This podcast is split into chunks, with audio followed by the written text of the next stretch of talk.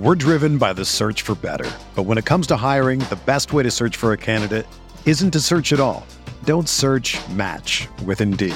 Indeed is your matching and hiring platform with over 350 million global monthly visitors, according to Indeed data, and a matching engine that helps you find quality candidates fast. Ditch the busy work. Use Indeed for scheduling, screening, and messaging so you can connect with candidates faster. Leveraging over 140 million qualifications and preferences every day, Indeed's matching engine is constantly learning from your preferences, so the more you use Indeed, the better it gets. Join more than 3.5 million businesses worldwide that use Indeed to hire great talent fast. And listeners of this show will get a $75 sponsored job credit to get your jobs more visibility at Indeed.com slash BlueWire. Just go to Indeed.com slash BlueWire right now and support our show by saying that you heard about Indeed on this podcast. That's Indeed.com slash BlueWire. Terms and conditions apply. Need to hire? You need Indeed.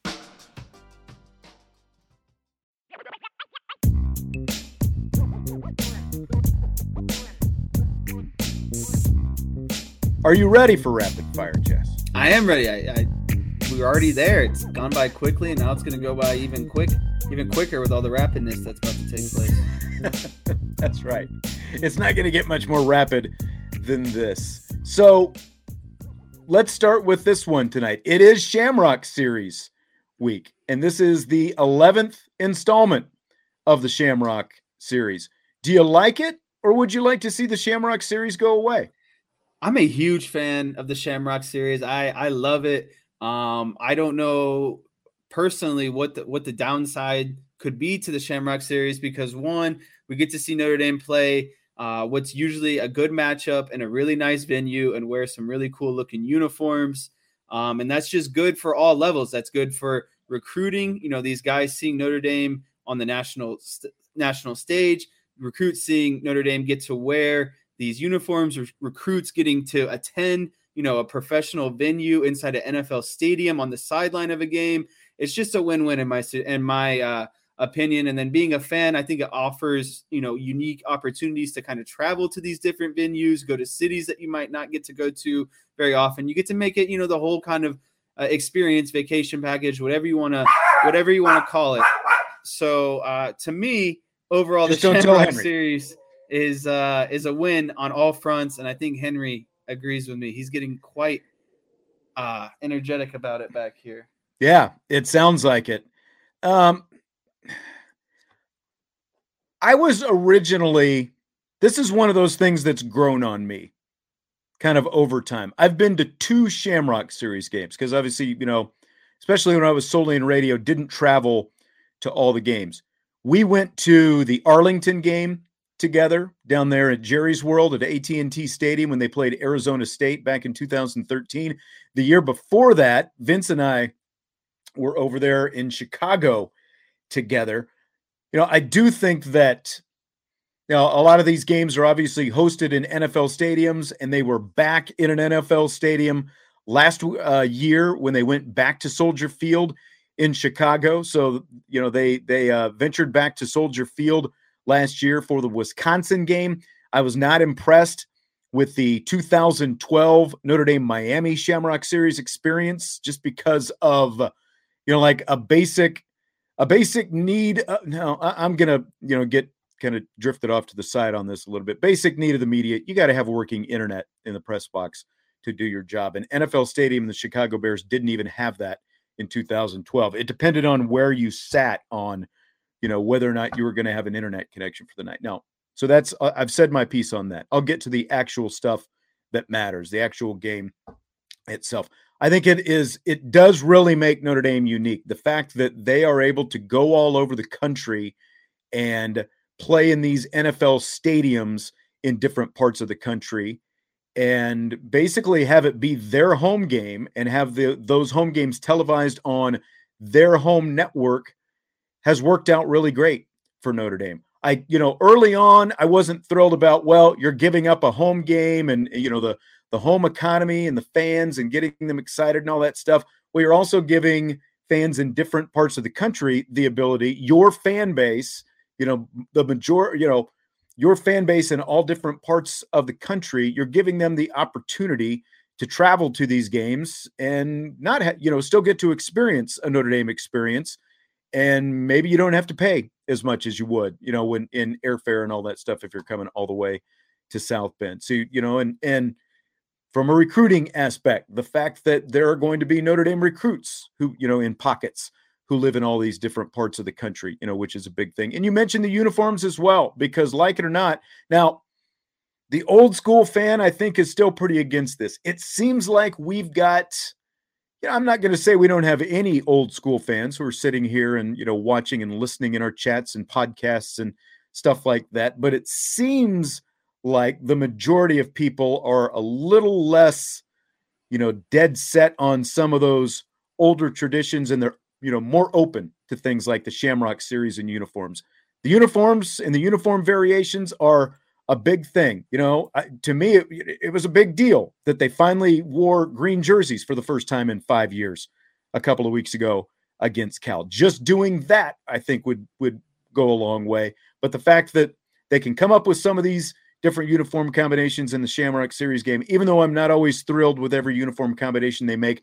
You know, I'm in my 50s. I'm not the one putting on the uniforms. it's it's kids in their late teens and early 20s who get you know geeked out about this stuff. They're the ones that they're doing it for. So I think it's pretty cool.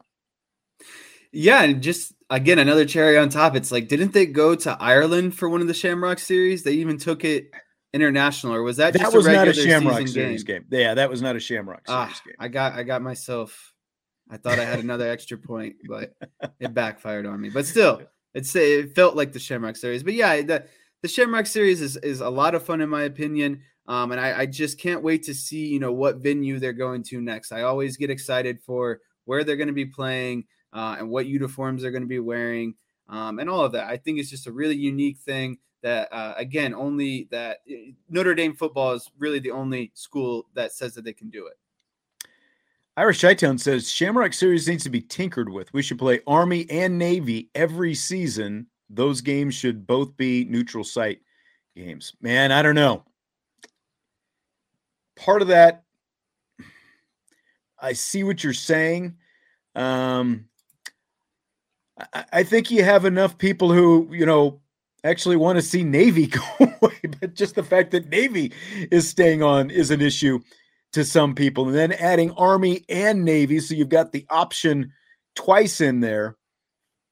I don't know about that, but I do like. I I would like to see. I, I guess I see what you're saying because if you had Army and Navy, and they were neutral site games, well, you know. But again, then you're like, would you want both of them to be neutral site games because I could see where like if you were playing them every year, then one year Army could be the home home game, you know, whereas Navy is a neutral site game, and then you just flip it the next year. So you've got natural partners there. I just I don't know about Army and Navy every year though. What do you think? Yeah, I think that that that the another aspect you have to look at at neutral sites is where you know what does that take away from a home game um, an away game is to alternate between Navy and Army every year because then technically yeah. are you getting more extra home games and you know not having to go on the road so much. So I think that there's just a lot of complications that could potentially come from it. Um, but you know, I don't again, I, I, don't mind playing Army and Navy every year if that's what they were going to do. I think a cool thing would maybe alternate between maybe all of the uh, the you know the branches Service academies. Yeah. yeah, you could go between Air Force, Navy, um, and Army every year. So, you know, I think that there's definitely something that they could do to kind of tinker with it. Um, but Army and Navy every season and rotating them at neutral sites, I think it could just get a little too complicated. Yeah. Well, we'll we'll, we'll have more Shamrock series stuff as the week goes on. Don't worry, we'll have more Sh- Shamrock series conversation. I want to I want to think about that Army Navy thing a little bit more. I want to think of like what the benefit would be. You like if you were to replace like a Mac school with Army. Would that make sense? We'll we'll again we'll we'll continue down that that line after I think about it a little bit more. I never dreamed I would talk this much about coffee, especially since I'm not really a coffee drinker. But ever since we first tried Trade Coffee, my coffee loving wife is not only hooked, but I've even started to drink coffee, and I've got my mom hooked on it as well. Let me tell you about Trade Coffee. It's a coffee subscription service unlike anything you've tried before because they partner with top independent roasters to freshly roast and send the best coffees in the country direct to your home on your preferred schedule.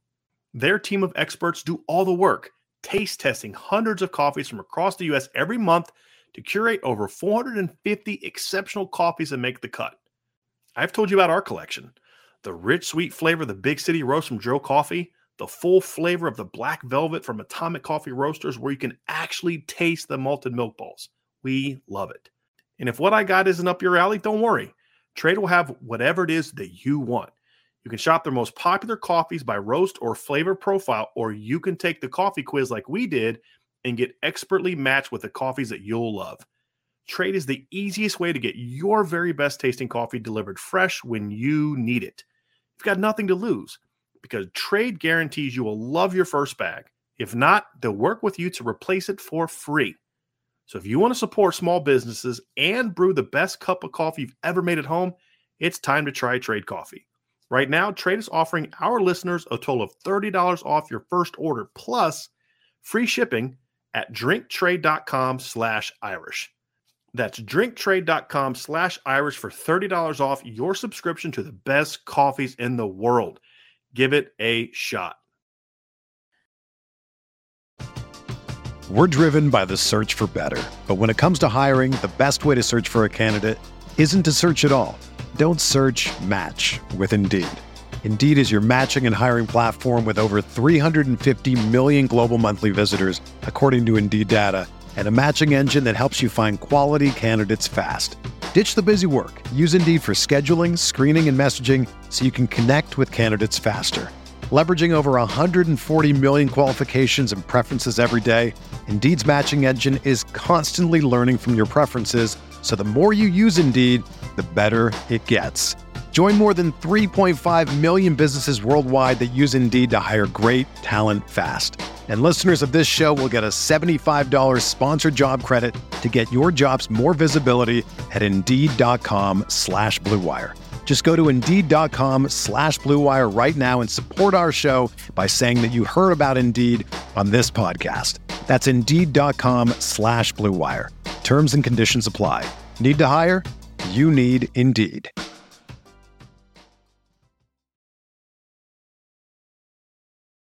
Okay, so Vince and I talked about the prospects of Notre Dame being ranked again this season late last week. Here's my question to you, Jess, before I tell you how that conversation went. Scale of 1 to 10. What chances do you give Notre Dame to be ranked if the Irish beat BYU this Saturday? So they beat BYU Saturday. Polls come out Sunday afternoon. Is Notre Dame going to be in them? Top 25. One to 10 scale. Mm, this is tough. This is a lot. I personally, I would put it at around bit like a six and a half, seven. I think where it will actually land in the in the the view of you know the the broader view of the the rest of the country is really like a three. I don't think that they're going to be ranked if they beat by beat BYU, and so I started looking at the schedule of when you know, assuming that they rip off kind of a win streak here. I would say if they win BYU, Stanford, I think they'd have to win UNLV again, and then I, they would be ranked going into that Syracuse game. Uh, assuming that Syracuse kind of stays, you know, on schedule and all that, it would make for a really good matchup because Syracuse is five and zero right now. Um, I think that, and that's another hard game that Notre Dame has now that no one kind of saw, you know, looking at this uh, season at the beginning of the year. So for me, I think that they have to win two. I think two more might get them, but definitely three more will get them ranked if they can win their next three games in a row. Talk about differing ends of the scale. Stymie says nine and a half with a convincing win. Everyone's taking losses this year. ND lost early. Anthony says zero. They're not even close to being in the top. I just 25. think that offensive performance against Marshall uh, really left a bad taste in a lot of people's mouth, and I think it's going to take a lot of convincing, consistent convincing before that they before the you know we could see them be ranked again. Yep. Shytown says 10%. We'd have to completely dominate BYU. So he's basically saying one. And that's, I'm pretty low too. Like Vince was completely on the opposite. Like Vince, Vince's rationale was you beat BYU, you're probably going to be ranked. And I just two losses and one of them being to Marshall, it would it would definitely have to be a very dominating win. But even then, I, th- I think they need to see one more. There's still yeah, there's still a two loss team, and one of those losses is to Marshall. You know, so I think they got five votes. I can't remember if it was AP or coaches poll this week. It was one of the two polls. They got five votes. I just don't think you're going to go from there to being in the top 25. Now, you know, some teams have helped them, like Oklahoma getting beaten two weeks in a row. That helps. Minnesota getting beaten by Purdue last week. That helps. Kansas or TCU is going to lose this week, you know, so that'll, you know, so there'll be some ripple effect. There always is.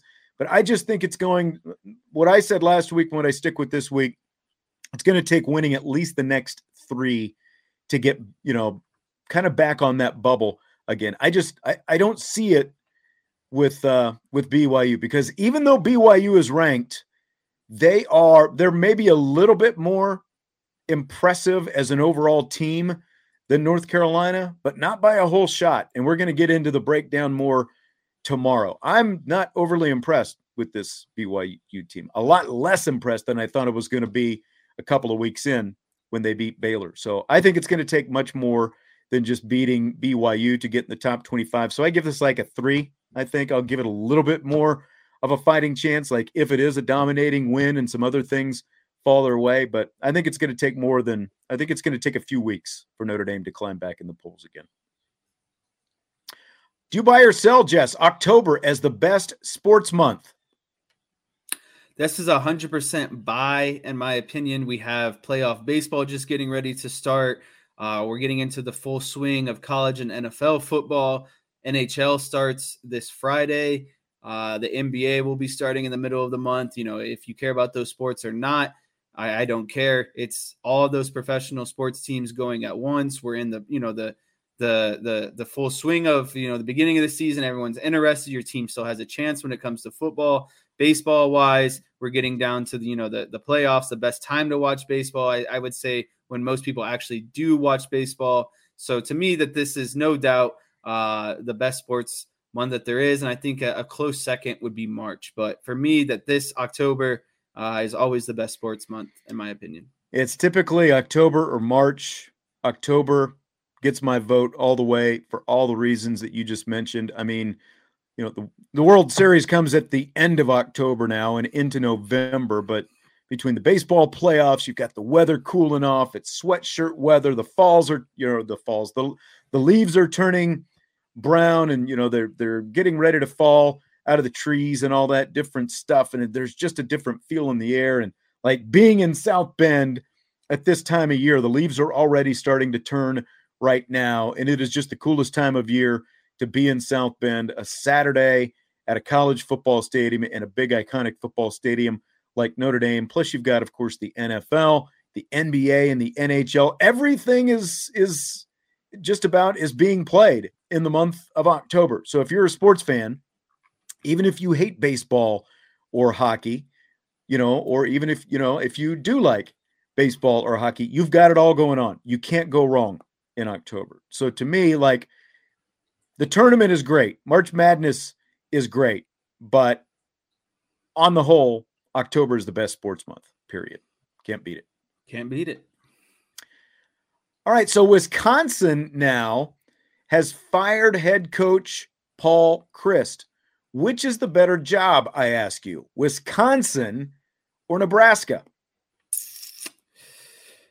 to me, they're like the identical program. It's like 50 50, kind of a toss up. Um, just based off of who's had more recent success, who has made kind of a bigger name of themselves more recently, I'm going to have to go with Wisconsin. Like I said, the programs are really kind of equal, in my opinion.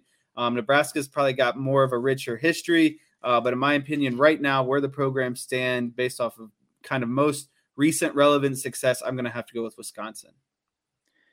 Paul Chryst was in his eighth year, and he had won at least nine games five times in his first seven seasons, and he won eight games another time. The only, you know, the only time in that stretch he didn't win at least eight was 2020 when they only played seven games total. They went to bowl games every year. This is like Paul Chryst is a Madison, Wisconsin native. And like you look at Paul Chryst and it's like that guy was meant to be the head coach at Wisconsin. He's over there with his cheese curds and you know, he's he's over there doing his stuff and he's uh, you know, offensive line and all this stuff. I think what hurts Paul Chryst, what what had to have hurt Paul Chryst is they got Graham Mertz, and Graham Mertz, you know, obviously because they got Graham Mertz, Jack Coan came to Notre Dame as a grad transfer, and he was supposed to be this big stud, you know, hot shot prospect who was going to take Wisconsin to the next level, and that hasn't worked out. And eh, so I, I think that that really bites him like if you're just going to look at it from an NIL perspective, apparently Nebraska's got all this NIL initiative, but I don't know what they're using it on. I, granted, it's only a year old, but it hasn't helped them so far. Didn't help Scott Frost at all. I think Wisconsin is slightly the better job because if you look at recent history and the fact that they're both in the same conference and the same division in the same conference, Paul Chryst was winning a lot more games at Wisconsin than Scott Frost or any of his predecessors were winning at Nebraska. So I would make Wisconsin the better job. I'm really curious, you know, like I, guess what would put it over the top is how quickly they decide they're going to hire Bret Bielema back because you know that ended up being the nail in the coffin for Chris losing to Bret Bielema, you know, which when he went to Arkansas gave Chris the opportunity to get the job at Wisconsin. Now he's back at Illinois, and Illinois wins that game. So I'll be really curious to see if they go after uh, Bielema in the offseason. But I, I think it's I think it's relatively close because I think they're you know they're very similar because you look at the fact that neither one of them has a natural, you know, nearby big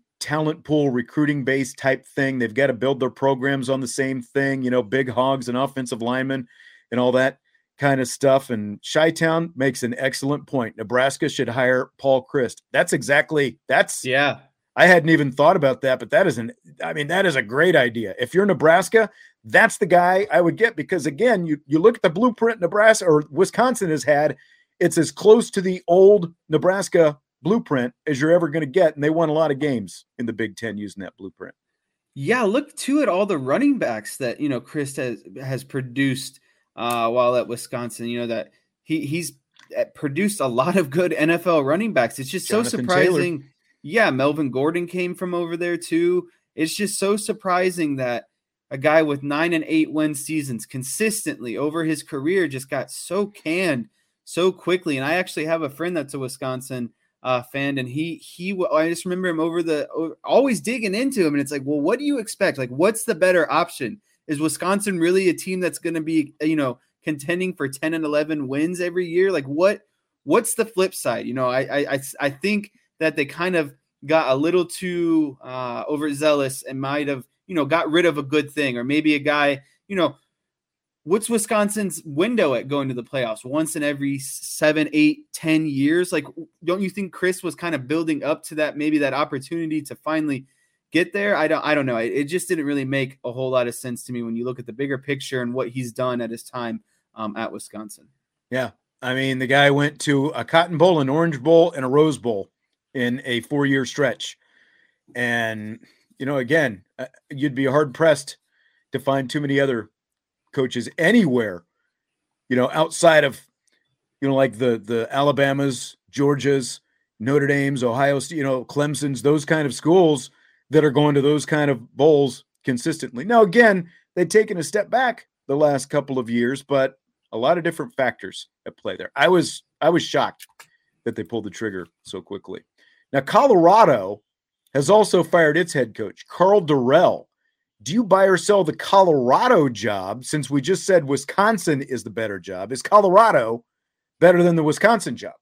No, out of all the vacancies that are still available, uh, to me, it comes down to Wisconsin and Arizona State. I don't see Colorado being better uh, than any of those. Um, and Wisconsin actually gives kind of Arizona State a big run for its money. I said last week why I like Arizona State. You know, the rich kind of recruiting area, the good weather, uh, a good school. Uh, you can get potentially more JUCO transfers easier into Arizona State. It's just you can do things a lot easier, and it's more attractive to come to Arizona State. So uh, for me, it's Wisconsin and Arizona State. Uh, for right now, though, I think Wisconsin would would take the cake though uh, because of its success. Like they've played in major bowl games. Arizona State hasn't. They've had you know they competed out in the Big West or the Big Ten. They're trying to you know they they're competing for Big Ten championships. So for me, uh, I, I think Wisconsin's the most popular job right now. If I were a head coach, uh, I think that that would be the most attractive one.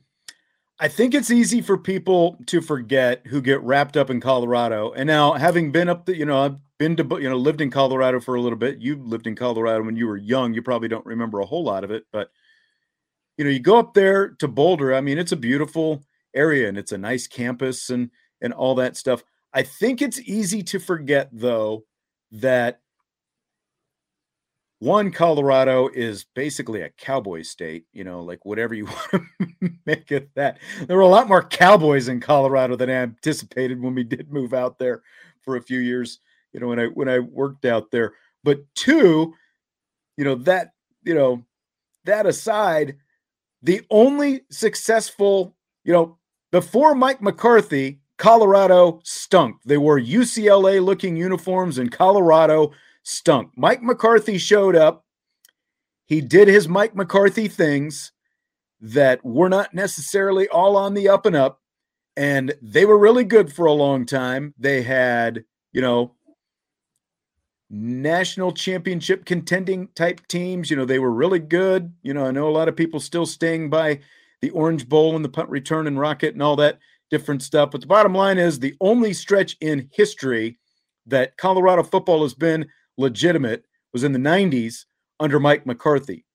Before he was there, since he has been gone, that program has been nothing. So I think that I would still put Wisconsin above that as well. Because, you know, there's some decent athletes out there in Colorado, but again, like what you have to do to get there, you know, there there aren't a lot of surrounding big markets to draw pools of talent from. McCarthy had to go out to Los Angeles, you know, kind of like Tom Osborne did at times, you know, to get some of that skill position talent, you know. So I, I just I don't think it's a great program. I think that at best it can at least be an above average program. Oh, I'm sorry. Did I say Mike? I, that's that's my bad. That's my bad. Bill McCartney. Yep. yeah, Mike McCarthy coaches the Cowboys. You're right about that. Uh, Mike Mike McCarthy. Sorry about that. Uh, but the but the point remains. The point remains that uh, it is not a great program. It is Bill. It is Bill. That's my bet.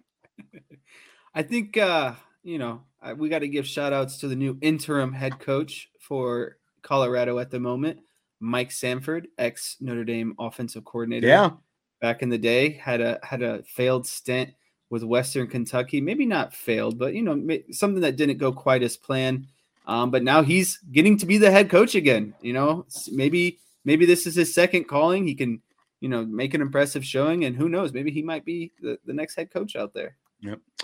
Irish says Bronco Mendenhall just sounds like the Colorado coach. Yeah. I mean, that would be interesting. I did see his name come up, but but I have wondered like if BYU can have the kind of success like BYU football historically and over a longer period of time has had a lot more success in Provo, Utah than the Colorado Buffalo, you know, a private school compared to a state school in Colorado. BYU has had a lot more success out there with some different coaches than Colorado has. Bill McCartney included. I will I will uh I will eat that and I will live with it for a long time. I got on my rant and it's it, it, Fred is probably right. Mike McCarthy I probably subliminally had Mike McCarthy on the mind because of the Cowboys. You, are just loving Mike McCarthy's three and zero oh streak right now. That's your best friend. Yep, that's right. That's right. He is on a roll right now. Okay, so let's talk about some uh, some coaching daggers from this weekend. Just under ten minutes to go in the fourth quarter. Ohio State is they end up winning forty nine to ten over Rutgers. So Ohio State on fourth down, fourth down and two, deep in their own territory, in their own territory they gain 22 yards on a fake punt. One side of the line is overloaded with Rutgers players, so the punter says, "Huh, I'm going to go the other way." Fakes it, gains 22 yards. This incensed Rutgers head coach Greg Schiano, who started screaming at Buckeyes head coach Ryan Day. So, Jess, I ask you, who's right, who's wrong in all this? So, this is a, a complicated question because you don't know if the punter acted on his own you know, will his own decision? Did he see it? And then sometimes it's an up? automatic call. If you see something, it's an automatic call. You just check to it right away. Right. So did he make the decision on his own and not tell anyone and just hike it and run? Quite a possibility. There's, you know, there's maybe a possibility that the head coach had no idea that it happened or what was going to happen. Um, but the punter's got to understand in certain situations, no matter what the, you know, what the read is, you just punt the ball. You know, you're on your 20 yard line. Uh, you're up you know, late in the game against a bad team. Uh, I, I, think that there's every reason uh, for Schiano to be upset after the game, and especially so if he was advised, if they advised him uh, to do that, then I think it's even more, you know, outrageous. There's no reason for that. I think it's kind of uh, shows a lack of class uh, when it comes to those kind of situations. So I'm hoping that Ryan Day did not advise his punter to do that. I hope the punter just did it on his own um, and, and wasn't thinking. So if that's the case, there's an excuse. Uh, but if Ryan Day directed him to do it, then I think that Schiano has every right to be as upset as he was. Yeah. So a couple of different things on this. One, my philosophy, my mentality on all this stuff when coaches start yelling at each other about etiquette and all this different kind of stuff is coach your own team, take care of your own team. You know, if you weren't, you know, in in whatever situation, you you know, you wouldn't be mad about that to begin with. But fake punts from you know from your own territory. Yeah. when you're up by you know you end up winning by 39 points there's there's a little bit different etiquette there. So in this specific case in this instance i i do feel like greg schiano has has a right to be upset. Now like you said and as we just said it was um, you know, it, it very well could have been an automatic read by the punter, you know, where he sees that overload and it's like, if you get this look, it's an automatic fake punt. That kind of stuff happens all the time. So it could have just been on the punter, like he, you know, maybe he shouldn't have, but the punter, how many opportunities is he going to get? So he gets the snap, he takes off running, and he picks up 22 yards in his time. He said, Can't lie, love that shot on their punter. You know, that's kind of where things got a bit chippy is uh, is when the punter, you know, at the end of that run, he gets hit hard, and there's some extracurriculars that get you know get going on there, and that's kind of what started this whole thing. Now, at the same time, it's kind of funny because within about 15, 16 hours of all this stuff happening yesterday, some different reporters started dredging up the, oh, yeah, well, here's what Greg Schiano is really about. And apparently, like back when Greg Schiano was with Tampa Bay at the end of games, if the other team would line up in the victory formation, Greg Schiano had instructed his team, his defensive line, to blow up the victory formation and to try to cause chaos at the line and try to get the ball back from the other team. You know, that kind of stuff. So if the guy who is telling, you know, and like you talk about football etiquette of football etiquette. It's like you're lining up in victory formation because you know the other team probably doesn't have any timeouts. You're just snapping the ball. There's no way they're going to get the ball back and and that kind of stuff. And he, you know, he said he wanted to send one of these play to the last minute, you know, send, you know, all this different kind of stuff. That's the mentality that he wanted to have. So if Greg Schiano can have the blow up the victory formation mentality, then I think other coaches are pretty much allowed to do whatever they want against him for the rest of his career. I don't know what you think. Yeah, I just I just wish it didn't get into all of this. You know, no, it's like there's I just agree. so many times where the game is over, not over, but you know, in certain there's certain certain circumstances where it's just mathematically not possible where a team's gonna win. So just accept that, you know, like don't don't potentially try to blow up an offensive line and get someone hurt when everyone's going into victory formation. Don't right.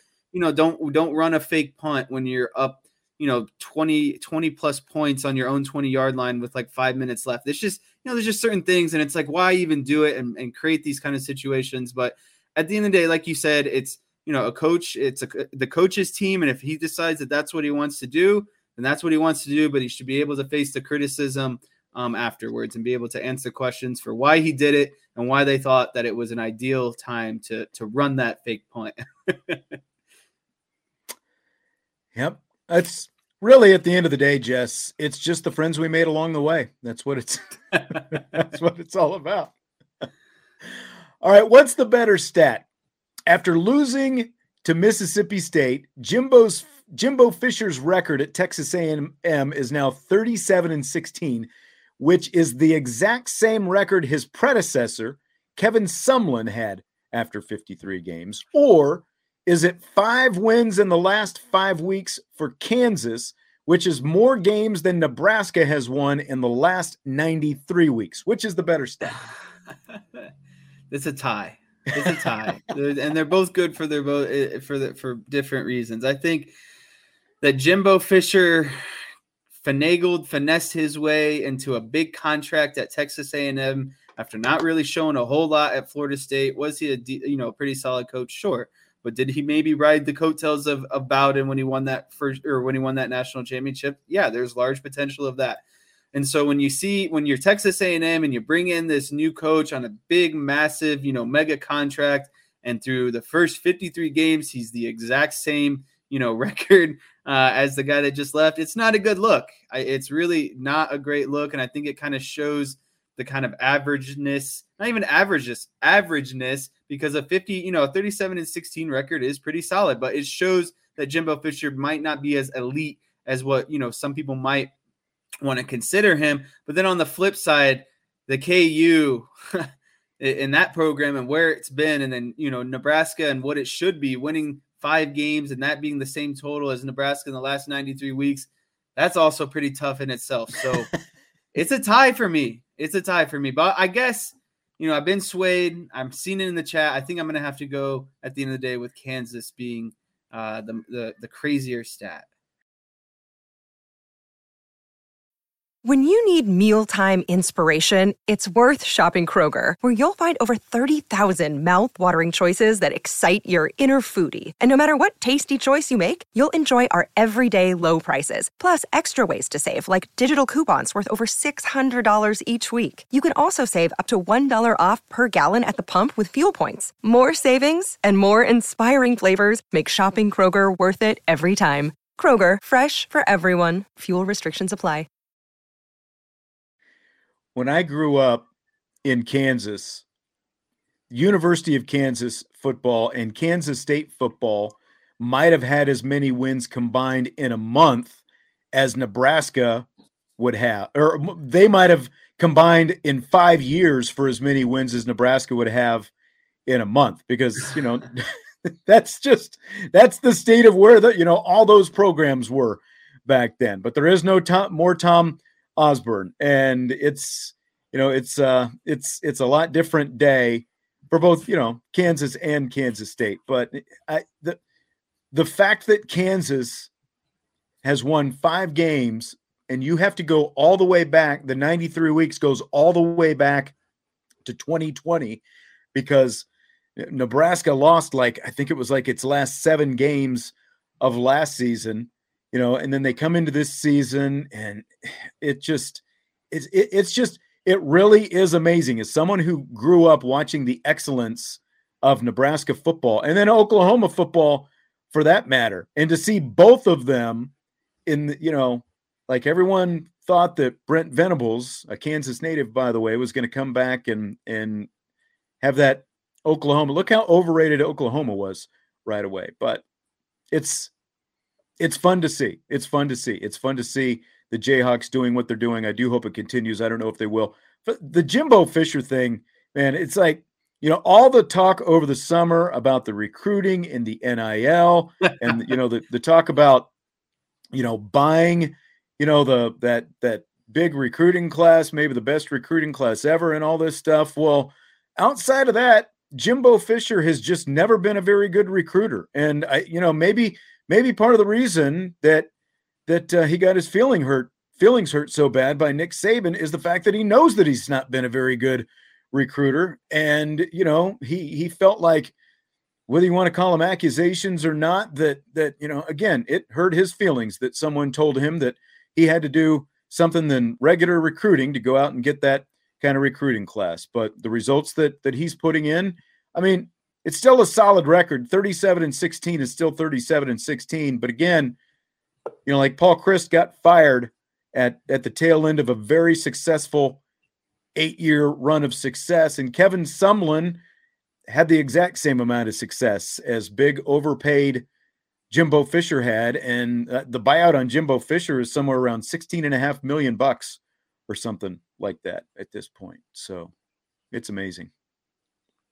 I think we had one last question to get to. The LSU... I want to answer Stymie's question about this, though. He said, "Did Charlie Weis turn around the KU program? Does he get the credit? Or are they just riding his coattails?" I don't know how how joking you are about any of that, but I talked about this a few weeks ago, and maybe Stymie wasn't with us on that show.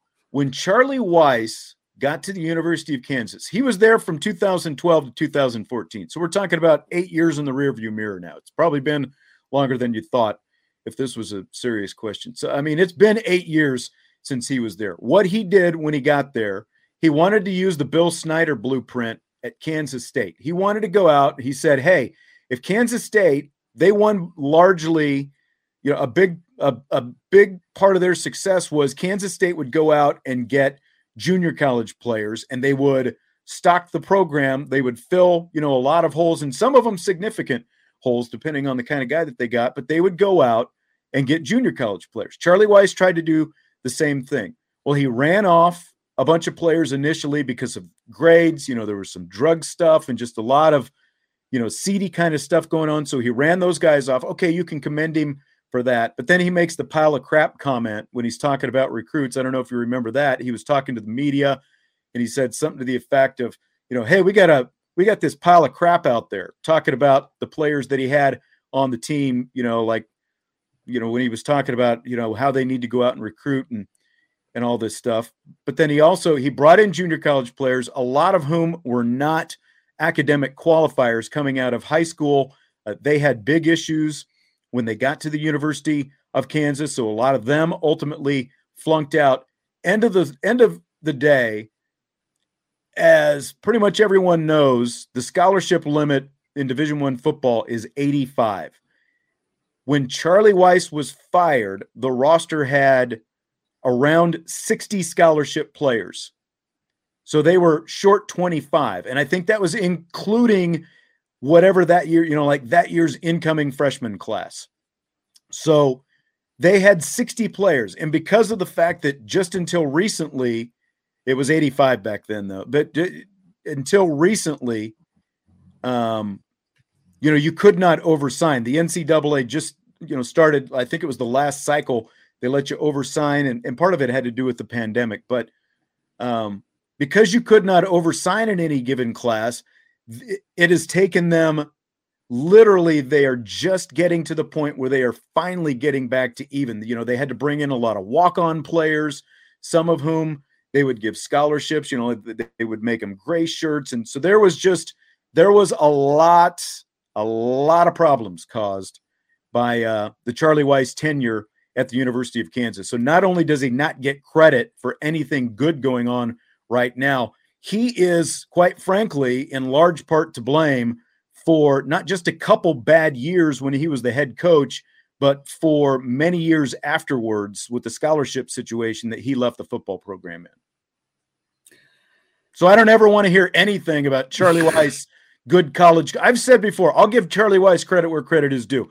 He's a great offensive coordinator. He would have been a great offensive coordinator in either the NFL or college he never had any business being a college head coach. Yeah. I'm just glad Stymie asked the question because we just got a whole lesson. I don't know where else to go from there. Did you have anything else that you wanted to end with, follow up on before we finish up tonight? I just want to know if Auburn gave LSU the win. Oh, that's right. I'm glad you got that because that was a super chat as well. Tyler said, Did Auburn give LSU the win? What'd you think about that? Talk about that, coaches on the hot seat.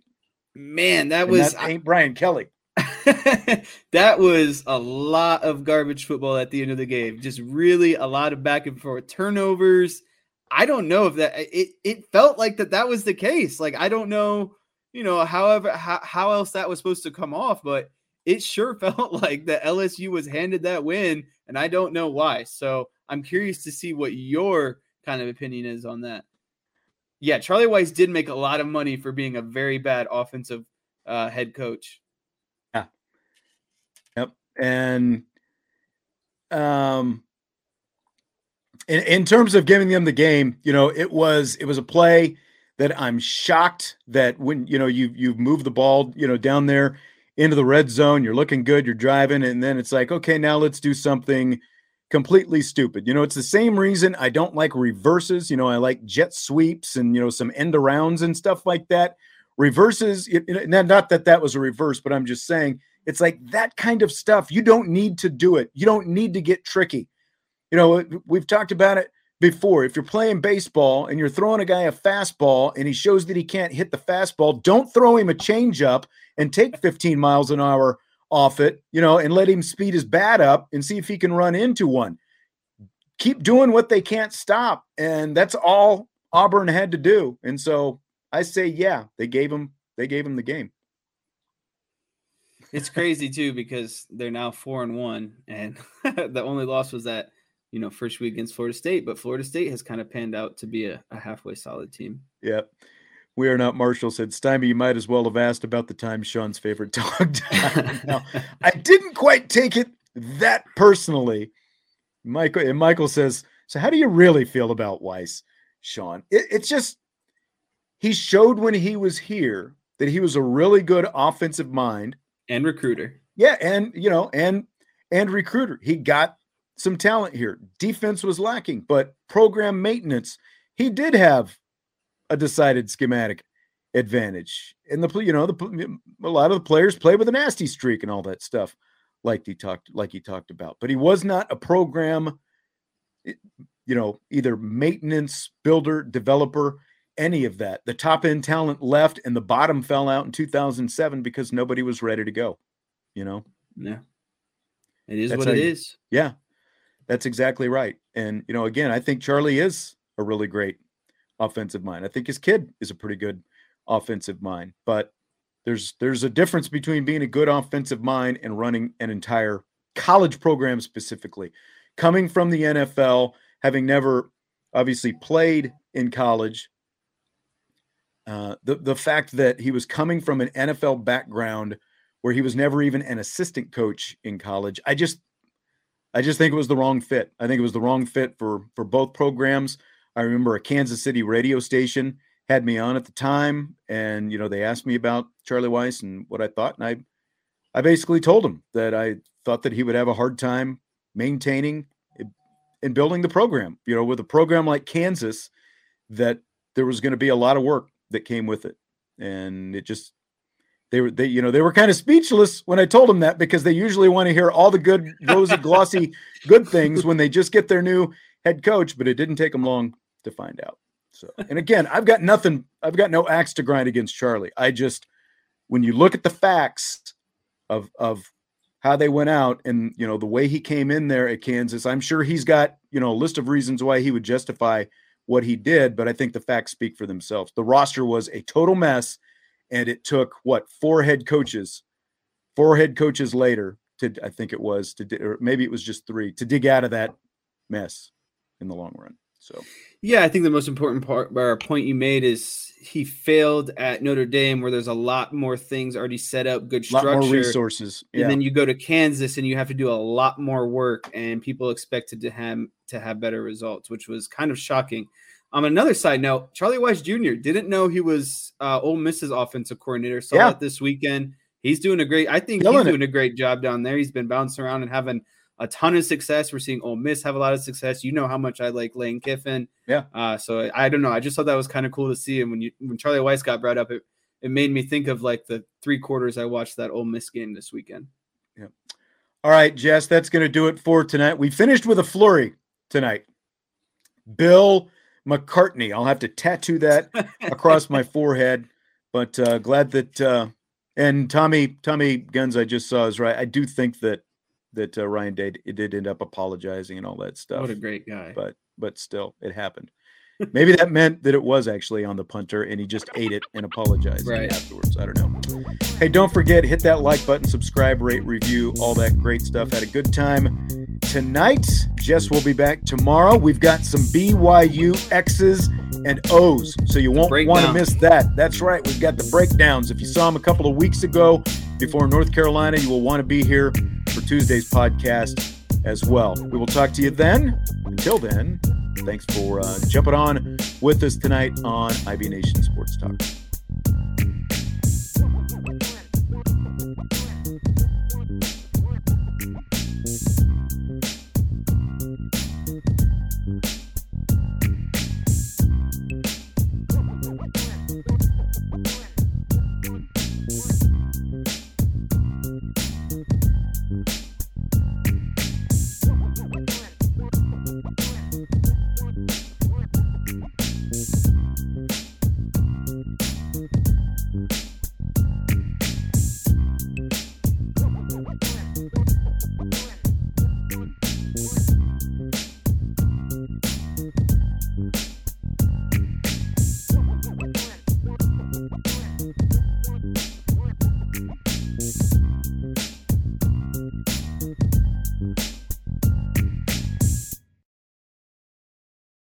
Without the ones like you, who work tirelessly to keep things running, everything would suddenly stop.